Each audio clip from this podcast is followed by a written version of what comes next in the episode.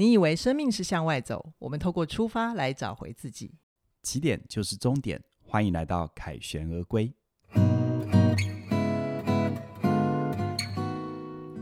大家好，我是凯宇，我是怡璇。今天的凯旋而归要来到亲密关系的主题喽，而且今天的亲密关系。很特别，他是要谈金钱里面的亲密啊，亲密关系里面的金钱，金钱里面的亲密关系 也也不错啦。对，我觉得就是其实赚到钱是我们肯定自我的途径之一，本来没有什么问题。可是有趣的是，他在亲密关系里面，人就会很容易把钱跟自我价值绑死在一起，然后他常常就会伤害到感情。而且我先跟大家预告一下，今天今天这一集最后的亮点，我跟凯宇会扮演夫妻，紧张吗？呃，我觉得我很怕我们录完之后，我们告彼此家暴这样子。对，我们最后那一段还蛮有趣的，大家可以期待一下。我们会示范在伴侣之间到底要怎么谈钱。那在收听之前，我们想邀请你在 YouTube 帮我们按赞、订阅，然后把我们的连线分享出去。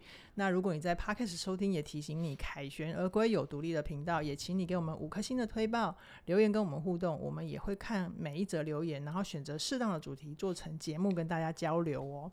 好，听众朋友，我不晓得你能不能很顺畅的在亲密关系里面谈钱，或者是你会不会很好奇，假如你现在还没有结婚，或者是你已经有想要建立长期稳定关系的打算，那可以怎么在进呃怎么在进入关系之前为谈钱做好准备呢？凯宇老师，嗯，好，其实建立关亲密关系，尤其要进入一个长期有承诺的亲密关系之前呢。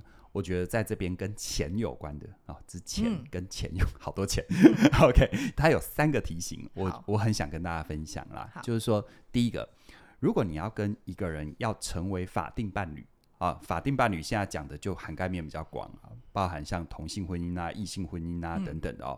在你要跟另外一个人进入法定伴侣的关系之前，我觉得关于钱 money 这件事情，一定要好好的谈清楚。因为它是两个成年人之间的一个在法律上面的契约。嗯，OK，哦，注意哦，我特别讲在法律上，法律上。所以你们假设不管感情有任何问题，或者彼此有任何债务等等的，嗯、这已经从一个因为我爱你，所以彼此迁就，变成是他有法律上的责任跟义务。嗯，真的出状况，或者是真的财产有任何问题，好，你们在法律法律的认定上跟彼此只是。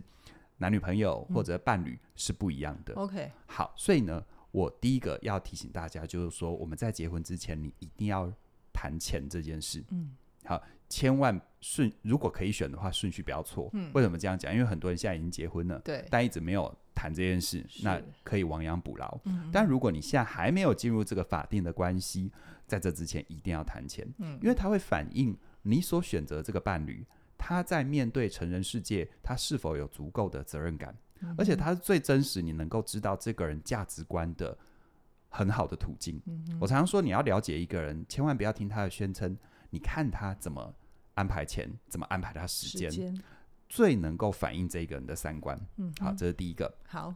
当然，如果你自己本身就是害怕谈钱的那个，嗯、又是另外一个议题。我相信处理自己，对，我相信今天也可能可以聊一下这样子。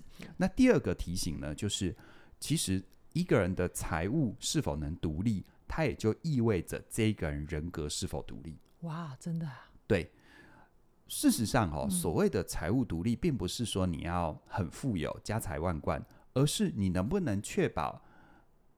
你能不能确保自己在自己的世俗生活里面为自己负责？嗯嗯，嗯，我们起码不是因为啊，不是因为我欠什么，所以我找另外一个人帮我 cover。嗯嗯，你知道很多人不管是结婚，就像很过往的早年的经验，觉得好像结婚要找一个啊、呃、女生要找一个长期饭票，男生会觉得娶到一个好老婆少奋斗三十年。这其实背后，呃，我我觉得都有一种是把你身为成年人的社会责任推到。另外一个人身上，生命的某一部分要依赖另外一个人。对，所以其实一个人哦，我说，其实你真的不用大富大贵，你起码养活自己要没问题。OK，财务独立就是人格独立。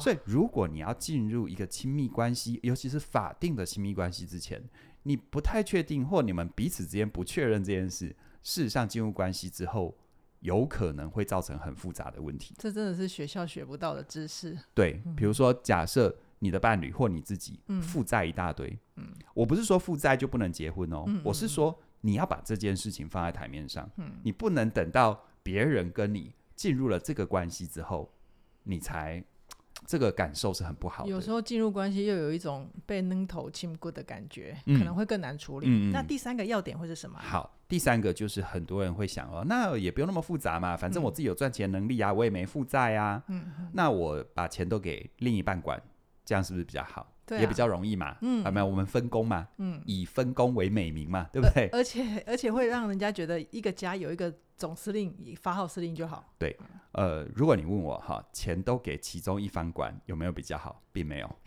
完全没有。嗯，为什么呢？这待会后面会讲。好，那我在这边可以先讲的就是，其实我们刚刚说，钱意味着一个人在这个世俗世界当中的独立。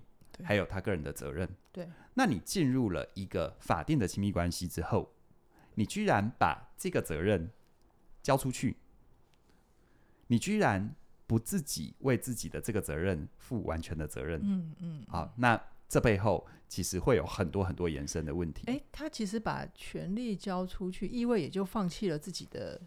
自己的一个自主权嘛？对，我其实常常看到啊，有很多男人会觉得啊，我至于这个家庭啊，我就是提款机啊。嗯哼。好，或者是呃，有很多呃，另外另外另外一个角色管钱的那个角色，就会觉得很多事情其实他压力很大。嗯，嗯。因为都其中一方管钱，管到后面，其实另一个不管钱的人，他会有一点活在不食人间烟火。哦，呃，他会觉得他他可能会觉得啊，为什么我赚那么多钱，家里还是不够花？嗯、但他不知道有通货膨胀这件事，嗯，他不知道可能过去买一盒鸡蛋跟现在买一盒鸡蛋的概概念是完全不一样的。嗯，所以我会觉得各自一定要有各自管各自账的能力还有实质，嗯，但是你们可不可以开一个共同账户，嗯，针对你们共同的生活一起去经营，一起去支付？甚至于我赚的多一点，你赚的少一点，那我在共同账户里面，我负担多一点，你负担少一点，哦、这这是可以的、嗯，这是可以的。所以它同时既有两两人之间各自的独立性、嗯，但是又有共同账户可以支应你们的共同生活，好哦，这样是比较好的。好哦，嗯、今天开脑洞了，学到一些学校不会教、长辈也讲不清楚的事情。对，可是我觉得接下来我们要多讲一点故事，因为很多人听到这边，我我我不知道是不是在磨大家的耐心这样。不会啊，不会啊，就是我觉得他很难得，就是我们先讲了亲密关系之前注意什么，嗯、那接下来呢，如果已经进入关系了，然后我现在跟我的伴侣很难谈钱怎么办啊？凯宇老师，我觉得哈，因为我们刚刚其实顺序有一点先讲，要先准备，但我知道大家一定会想说，那在准备的过程当中，我就是没办法讲啊。嗯，好，那我说哈，为什么我会抗拒谈钱？其实抗拒有两个哦，第一个是我们很、嗯、呃，我们很抗拒跟别人谈钱。我们也很抗拒别人跟我们谈钱，对。那为什么那么抗拒？嗯、是因为在尤其在亲密关系里、嗯，那个钱可能意味着社会的实力，可能意味着生存的实力，意味着社会的竞争力。所以你想要什么？钱是不是跟自尊绑在一起？对啊，对。那凡是任何事情，只要跟自尊绑在一起，不管是钱，或者是你坚信的信念、立场，你相信的宗教，只要它跟自尊绑在一起、嗯，就会很容易造成四个结果。嗯，是什么？不面对，不承认，不要求，不放下。哇，你这四个真的也好宗教哦！大家如果对宗教有点有点接触，应该都很有感。是是是。好，为了要讲这很很重要的四点啊、嗯，我们就用一个故事来拆解。好，终于要讲故事了。好啊，这个这个故事其实也是我跟凯瑞老师一起一起看的《致富攻略》，就是 Netflix 的影集。它里面其实第一集的这个案例就是一个家庭主妇的例子。那这个老公呢，他原本是电子工程师，可是因为他老婆的业务能力很强，然后老婆赚的比较多，所以他们在生了孩子之后呢，老公为了让老婆专心的赚钱，他就决定在家里面照顾小孩。那这个老公他其实本来以为他这样子放弃自己的事业，老婆会补偿他，这个补偿有可能是对他更好啊，更温柔啊，或者是给他更多的尊重，但其实并没有，反而让他老婆管钱管得更紧，而且他老公常常会觉得有一种。屈辱感，对，然后他就想要，他就想要跟他老婆聊清楚这件事情，可是他老婆不想聊。后来呀、啊，这个节目的财务专家，也就是这个主持人，他就进去这个夫妻里面去，要去协调，然后去帮他们规划。他就要这对夫妻做功课，他要他们先去列预算，然后在列预算的过程里面，因为老公的自我价值感比较低，因为他没办法赚钱，所以他自尊就比较低，所以他就。偶尔就是三不五时会去抱怨他老婆说啊，你都管我钱怎样？然后他老婆就很不爽，你现在就在全国的民众面前破坏我的形象，嗯，然后他们两个就一度都录不下去嘛，对不对？那其实呃，我真的觉得这一对就是很典型的，刚刚凯宇讲的不面对、不承认、不要求、不放下。那具体内容是什么呢？凯宇，好，先说不面对哈，在呃，我鼓励大家去看《致富攻略》这个 Netflix 的，算是实境秀，好，算实境秀，嗯、那。如果是这一对夫妻，如果你开始看这个实境秀的话，他的第一集这一对夫妻就出场啊，所以你很快会知道我们在讲什么。但就算你没看过没关系，所谓的不面对是什么呢？其实这一对夫妻他们就是很典型的，一个是女生赚钱能力很强，但是其实老公原本就有正当的专业跟工作，对，只是因为他们可能很多缘分因素的状况底下，那。这一个老公，他就当家庭主夫，嗯啊，等于说是他在照顾家里，操持家务，然后让他的老婆在外面可以这个发展事业。嗯，但在这样的一个状况底下，你说不管是其中一方很会赚，还是两个人都很会赚，只要是一个正常运作的家庭，是不是都有他们的花费？是啊，是不是都有他们的债务？嗯嗯。来，今天不管你的赚钱能力有多好，我猜有很多人他是不记账的。他是不管账的，甚至于我问他，你一个月的基本花费多少是不知道的。对，那这对夫妻所谓的不面对，就是不面对这件事。Okay. 他们不面对自己的债务，他们不愿意面对自己的花费。那你想象一下哦，有很多人在这种状况，呃，我自己就遇到一些朋友，他说管那么多干什么？我只要赚得够多就好啦。哦，好天真的想法哦，听起来好像正确，对不对？嗯嗯。但是呢？想象一下哦，假设我们的财库或财产就像是一个杯子。OK，你加水加再多进来，嗯，如果那个杯子下面就有漏洞，要修或漏洞很大，那那那你说，你水进进来再多都没有用啊！会赚钱赚到很耗竭，对，啊，而且它会变成是一种叫做哎，对，耗竭。你说的好，嗯，它是很很大的消耗。我到底要怎样才够？我们原本上是觉得说，哈，钱赚得多很有成就感，因为对社会有贡献，然后对自己有回馈，嗯。但你不知道下面的洞多大的时候，嗯，你其实会变得是你根本不敢停下赚钱的脚步。对，而你赚的再多，都会成成为接下来要赚更多的压力源。对，对不对？对啊，所以所以那这个关键在哪里？嗯，你要知道自自己的洞多大，洞就两个啊。第一个，你原本的债务有利息，嗯，这是显性的洞，嗯。但另外第二个隐性的洞是什么？叫做你要维持家庭运作，本来就有花费啊，每个月的花费。对，所以如果你没有去做记账，而所谓的面对是面对什么？其实不是去面对说啊，你应该赚多少，我应该赚多少，我们财务怎么分？不是，这常常都是大家搞错重点，搞错了。你先去面对你们的债务，面对你们的基本花费，花费心里有底。我真的不知道帮过多少朋友，嗯，哪怕我只是陪他去计算他的基本花费，我遇过两个极端。嗯、一个极端就是，当他列完自己的基本花费之后，松一口气，嗯，因为他一直觉得自己没钱，列完之后发现，哎、欸，其实我我挺 OK 的，他稳稳的。对，那另外一种极端就是什么？他一直觉得自己很有钱，列完之后冷汗直流，他根本不如他想的有钱。OK，然后他的花费其实真的是爆表，他必须要去做控制，这样子。好，好，这是不面对的部分。没错。再来呢？再来第二个叫做不承认，嗯、不承认什么呢？不承认各自有各自的需求啊！好，先不谈别的，你看哦，嗯、当你真的很想要、很想要，比如说我很想、很想要休假，但是你一直不面对这件事，嗯，你一直不去做一个适当的调整跟休息，嗯，请问你面对工作会怎样？越越没力啊！对，你会不会带着怨气在工作？而且会越做越无力感吧？对，没错。所以我们人哈都会有七情六欲，只要你在合理合法、不伤害别人的范围。你的需求，我觉得你都要好好的去承认、去坦诚它、去看见它。嗯，更何况是在一起生活的夫妻关系。是，你想想看哈，老婆她赚那么多，但她会不会有需求？会。她也希望自己不要一直活在一种撑得很辛苦的心理状态。对啊。那老公在家里照顾孩子，嗯，等于他把自己从社会成就里面整个拔掉。那他会不会有自尊的需求？一定啊，他也需要被尊重，嗯，他的辛苦也需要被看见。对啊，有时候呢，伴侣一句一句话，你不就是在家里带孩子？那个好伤人的。对啊，好，所以其实呃，很多人哈，他不承认自己有需求，特别在人际关系里面，他觉得啊，反正我有钱嘛，我可以花钱买关系，嗯，任何形式的花钱买关系。那你说会造成什么结果？那更不要说我们压抑了自己需要休假，需要犒赏自己。嗯、所以不承认需求的状况底下呢，在这个状况底下，当对方啊自己可以不承认自己的需求，但别人会提出他的需求吗？嗯，当对方提出他的需求的时候，你有可能不会仔细的思考他在背后在说什么，然后你会直觉说你是不是在嫌我？嗯嗯，你是不是觉得我做不到？嗯嗯，啊，比如说。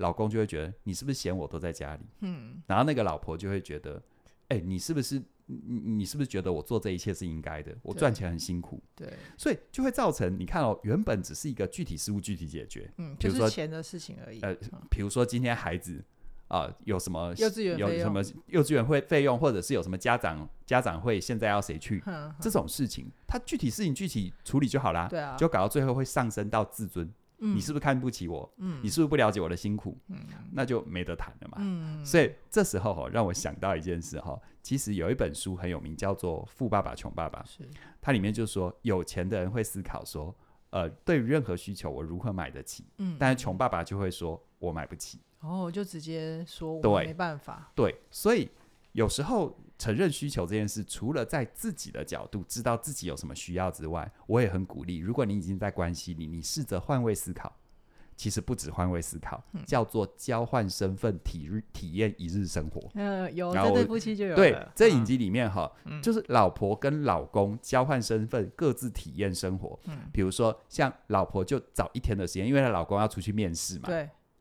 他要在一整天待在家里操持家务，然后带小孩，嗯嗯、他才深刻感觉到没那么容易。天哪，他老公好伟大！对，他以为你不就在家里怎样而已？哎、欸，没那么容易。当小朋友同时在滴，然后你你又有很多事情要处理的时候，真的会崩溃。嗯、那老公当他开始去面试，当他开始在跟社会重新做接触，虽然这影集没拍出来，嗯、但是我想他也更真实的感受到那个他曾经熟悉但已经很久。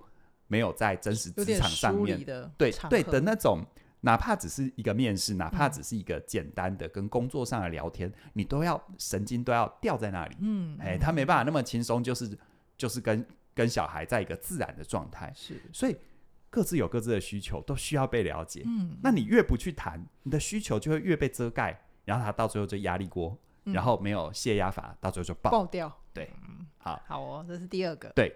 那第三个叫做不要求，不要求什么？求什么？当我们不面对钱，你就不会要求适合你的机会或你应得的机会。哦、懂哎，这也是前面也是环环相扣下来。对，哦、对，你不谈钱，你自己人生的这一本账，你就会看不清楚。嗯哼。所以呢，你就会常常可能在你的工作或事业发展上，你明明有很好的工作表现，但是你不会去要求一个更好的条件、更好的待遇、嗯、更好的晋升。嗯哼。那你看哦，当这个。这个影集这这个例子里面的这个男生，公这个家庭主夫啊，嗯嗯当他去这个这个面对这件事情的时候，他也才想到哦，我本来就是个电脑工程师啊，嗯、那我其实是原本放弃我的舞台。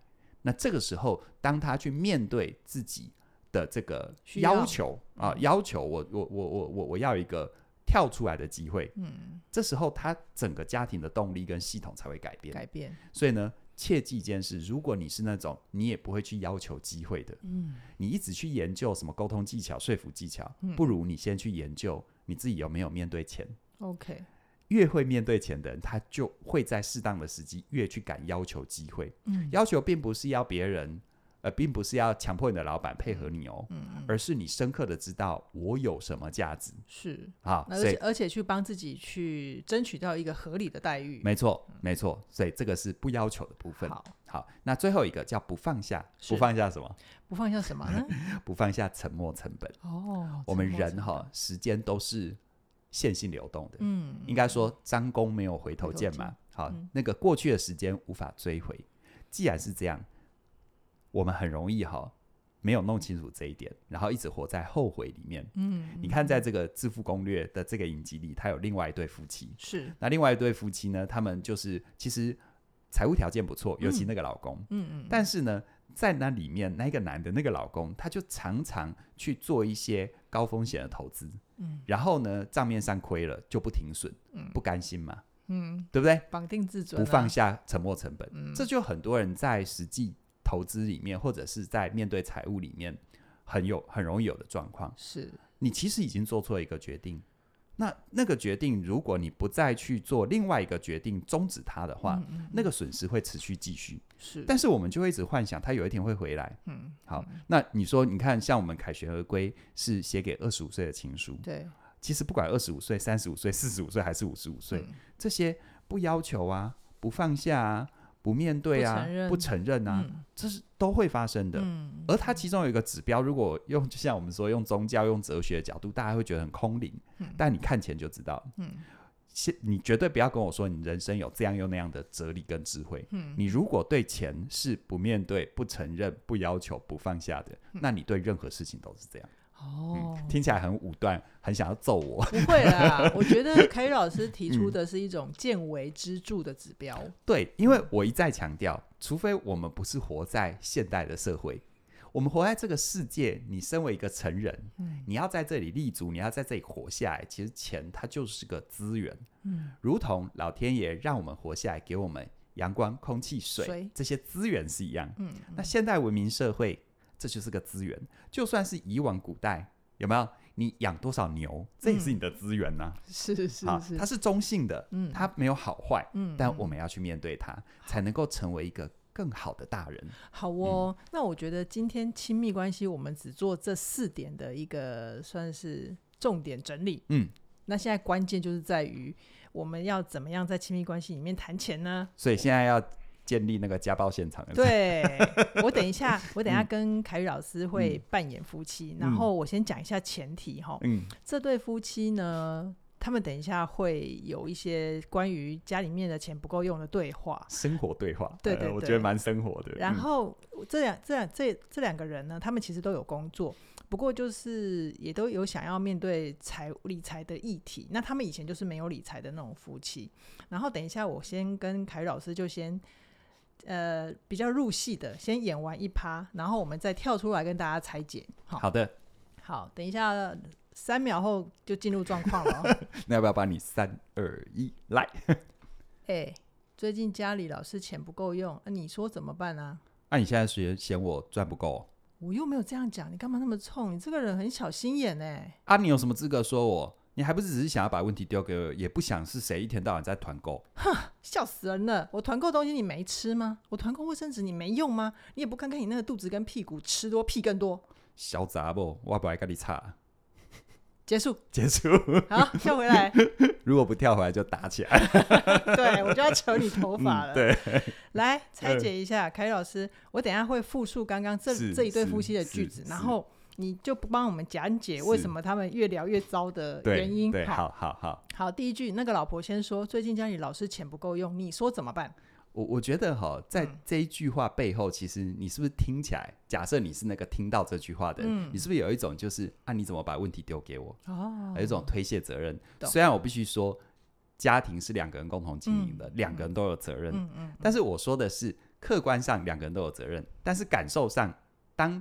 听到这句话的人就会觉得他被塞了责任。哦，好，所以如果我们要开头开一个话题谈关于最近可能我们家庭预算有点爆掉的这件事情的话，嗯、比较好的说法是：哎，我发现哈，最近好像那个我们的预算哈有点超支，嗯、那我们是不是一起来看一下？好，我们一起来看一下。哦，我们。好。哦，尤其这种越敏感的议题，不管在家庭啊、职场，越敏感的议题，好，刚开始尽量不要用你啊我的，用我们，因为毕竟这个问题我会找你讨论，我也是现场这里面的人，现场的人嘛，对啊，对啊，哦，好，对。那第二句后来那个老公就回答说：“你现在是说我赚不够吗？” 这句话怎么了？你看哦，前面当老公意识到好像老婆把责任丢给，丢给他，然后他又不想接这个责任，我们的合理反应是什么？是不是就反胃？对，是不是就把他弹回去啊？把他弹回去，对不对？所以你看哦，我们如果站在不同的位置，我们没办法去控制我们的伴侣要说什么话。当你听到这种话的时候，你要怎么样让那个谈话不是造成是恶性循环、负面升级？那我会鼓励就是说，不要去讲啊，你现在是嫌我赚不够吗？不要讲这样的话。你可以直接。具体问题具体讨论，嗯嗯，什么意思呢？你可以说、嗯、啊，那现在我们的预算差额是多少？哦，啊，现在我们这个这个超过预算的数字是多少？嗯嗯嗯嗯，聚焦在具体问题具体讨论。好，好，因为它也就意味着我不是在跟你计较你的问题还是我的问题，嗯，我是在跟你研究具体的问题。好，好，各位听众朋友，你们这样，你们现在先听，然后最后我跟凯宇老师还会再示范一次，我们再演一次夫妻。对，下一次就是比较好的谈话。对对对，你们再感受一下。对对对。好，那刚刚第三句，那个老婆说我又没有这样讲，你干嘛这那么冲？然后他还说你这个人真的很小心眼呢。这句怎么了？你看哈，当谢责，然后反胃之后，接下来怎么样？就是批评嘛。对啊，对不对？我又没有这样讲，你干嘛那么冲？你这个很小心眼。来，他们原始问题是什么？是不是讨论家庭预算？大家搞到后面变你很小心眼，对不对？对对，这是很容易造成的状况。所以我会觉得，当你意识到你跟你的对象啊，你的伴侣，你们的对话一直在这种开始从具体问题变成是。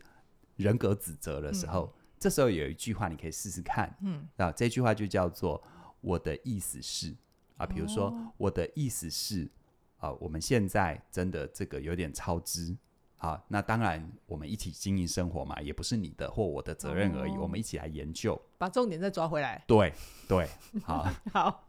然后再来换老老公反击了哈，嗯、老公说，你有什么资格说我？你还不是只想把问题丢给我？你也不想是谁一天到晚在团购？好，其实我们拆解，其实拆解到这一句就差不多，因为它这是一个循环嘛，对不对？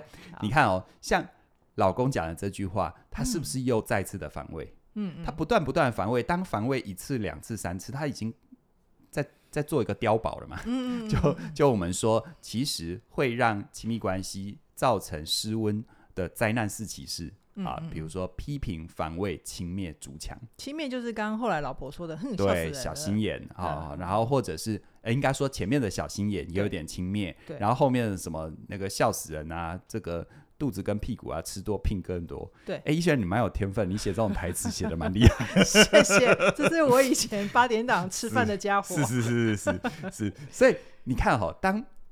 刚刚那一句，你有什么资格说我？啊、你还不是把问题丢给我？我不想是谁一天到晚都来团购。嗯，我觉得还是一样，永远记得，其实要化解冲突的对话还没有那么难。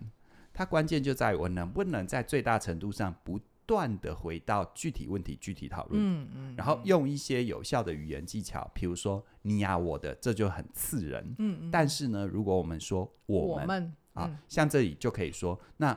我们一起来盘点现在的开销，是。我们一起盘点现在的开销，感觉就好多啦。对，没错。嗯、所以其实如果要谈钱，刚刚讲的哈，嗯、那个灾难四骑士嘛，嗯，批评、防卫、轻蔑、筑墙，在这种状况底下，其实是没有办法进行对话的。OK，然后他弄到最后就变成说，我不知道大家有没有那种经验，你跟你的伴侣吵架，吵到后面哈，嗯、如果有人突然问，啊，你们刚才吵什么？就就大家应该都懵掉，都懵掉了，都全部在吵吵的过程，全部都呛掉了。说阿丢，我们刚刚在吵什么？对，所以其实啊，我觉得在这种对话里，好，嗯，只要其中有一个人愿意回到具体问题、具体讨论，嗯，然后少用那种你呀我的那种区分式的说法，嗯，用我们这种共同性的说法，嗯，那我觉得。通常都会引导到比较好的方向。好哦，嗯、好。那刚刚拆解完了之后，我们现在都知道灾难四骑士的存在嘛？嗯，灾难四骑士真的是夫妻们关系破裂最快的方法。对对对。好，那接下来我们跟凯宇老师会再示范一个成功的对话，也就是在亲密关系里面，你可能要跟你的伴侣怎么样谈，会真的让你们解决你们关于金钱的议题。这样子，好哦，三秒钟进入。状况，三二一，来，凯宇，我们最近都发现月底钱不太够用，所以我需要好好跟你谈一下。好啊，要怎么聊？呃，最近我发现小花跟她的老公，他们已经存到头期款，而且他们买到房子了，我超羡慕。所以我觉得啊，小花好像跟她老公开始记账之后，比较存得到钱，所以我也想说，我们也来记账好吗？哦，那我可以跟你拿零用钱就好，你来记就好了，好不好？这个家是我们两个的哦，我需要你跟我一起，才会让我觉得是我们一起努力经营这个家，可以吗？嗯，好啊，那我懂了，我们就一起试着来记账。嗯，好。这个老公还算受教。OK，刚刚好那个怡璇有一个桥段，我觉得那个深呼吸有没有？嗯、我觉得很很真实、嗯、啊，因为我我想哈，在很多伴侣里面谈到这种比较，因为刚刚前面说嘛，其实钱有时候我们把我们很容易把钱跟自尊绑，自我价值。对自我价值绑在一起，对，所以你知道自尊、自我价值这是很难碰、碰不得的，嗯，但是他又它又是我们在生活当中的必然。嗯，好，我们就是有花费，我们就是要经营生活，所以你要去碰这么敏感的议题的时候，有时候像我刚刚跟家里，呃，我刚刚跟那个以璇在，我去敲门叫一下杨嘉玲进来，坐错棚了。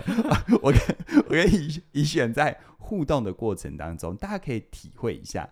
像刚刚以璇有几个部分，他不，他不是说，他不是说你怎样，他说我需要，我需要。好好聊一下，我需要你跟我一起哦，这种我们，然后我需要，对，然后再来呢，其实，在特别是有时候男生就会这样嘛，也不一定男生啦，伴侣之间有时候其中一个就是啊，OK 啊，啊，都你来啊，哦，就交给你啊，感觉上好像信任你，但是在关系里面，呃，你要区分哈，你认为的。把信任啊、呃，你认为的信任对方，跟对方认为的呃，必须要扛多一个担子，嗯，那常常是一样的哦。对，就你以为你在信任他，但他会觉得你怎么把问题丢给我？对啊，就像刚刚你那个角色说，那可以啊，我给你拿零用钱，你记账。嗯、其实我接收到的，我会觉得我要多担一个人的责任，我好累。对，其实我的感觉是这样。对，所以这也是我提醒大家，你们要进入法定关系之前，怎样？先聊钱，先聊钱，嗯、然后呢，各自管各自的账，嗯、然后你们有共同的账，嗯，这样是比较健康的。好哦，好，所以其实像我刚刚跟怡璇我们一起演练的部分，就是减少什么批评啊、防卫啊、筑墙、嗯、啊跟轻蔑这四种行为。是、嗯，那尤其是轻蔑跟筑墙，它很容易造成关系的冲击跟破裂。嗯，所以像。我们刚刚一直在使用的，像我们啊，或我需要啊，嗯、这都是很好的技巧，嗯、可以用在在亲密关系里面跟钱有关的沟通，或任何可能造成冲突敏感的议题的沟通，这都是很好用的。嗯、好哦，嗯、那我不晓得大家在长期的伴侣关系里面，你想要怎样的生活？我现在会觉得啦，就是只要是关系里面，如果能够有我的，也有你的，然后又有我们的。它通常会比较容易让大家都觉得舒服，达成共识。哎、欸，这是很美的说法、欸，哎，嗯，对不对？你看，两个人在一起还没有结合之前，就是我的、你的，对。但结合之后就我们的，我们的。但就算结合了，也还会有你的、我的、我们的。我们的，嗯。我觉得这是一个成熟的大人之间的健康互动。对啊，对啊，嗯、所以，所以这样子的关系，它才能够让我们既可以亲密，也可以独立嘛。那现在呀、在起点线上学院，我们有门有一门最新的线上课程，叫做《我们再爱一次》。那它是由呃伴侣智商师黄以白老师他来主理的课程。那他最大的特色就是会带领我们从视角的关系。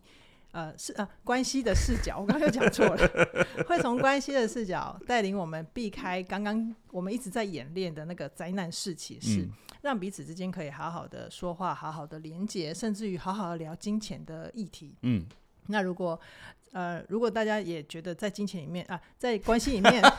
在关系里面很难沟通的话，很鼓励你加入我们这门课程。凯老师，你要 你要补充吗？我要补充就是，呃，今天那个怡璇的语无伦次，很可爱这样子。谢谢。其实我们再一次哈，这个以白老师呢，也是我们的好朋友啊。嗯、我们先前在呃就敲门嘛，对，也有访问他。那后来呢，我们就跟他聊，其实有好多人在关系里面，呃，他都感受到呃关系里面的失温。但他又不想放弃，他想要回温。嗯嗯、那在这种状况底下，往往是 很珍贵，但也令人心疼。嗯、因为关系是两个人的。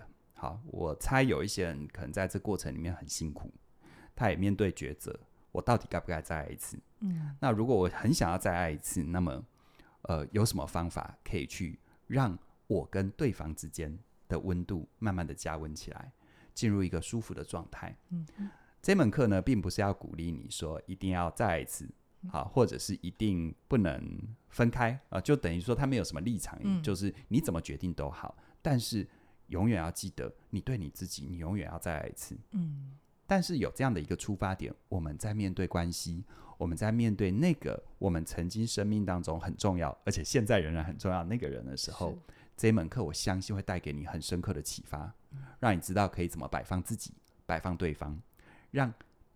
让你们之间的关系不是你的问题或他的问题，嗯，而是你们一起的结果。是的，嗯、就是从关系视角出发嘛。那现在加入这门课程呢、啊，都可以享有我们最早鸟的优惠一九九九。这个优惠直到八月二十四号的晚上九点，是晚上九点哦。所以你听到了这个时候，邀请你马上手到加入。那相关的课程连接都在我们的影片说明栏里就有。今天先跟大家聊到这边，下星期的凯旋而归再见喽，拜拜。拜拜。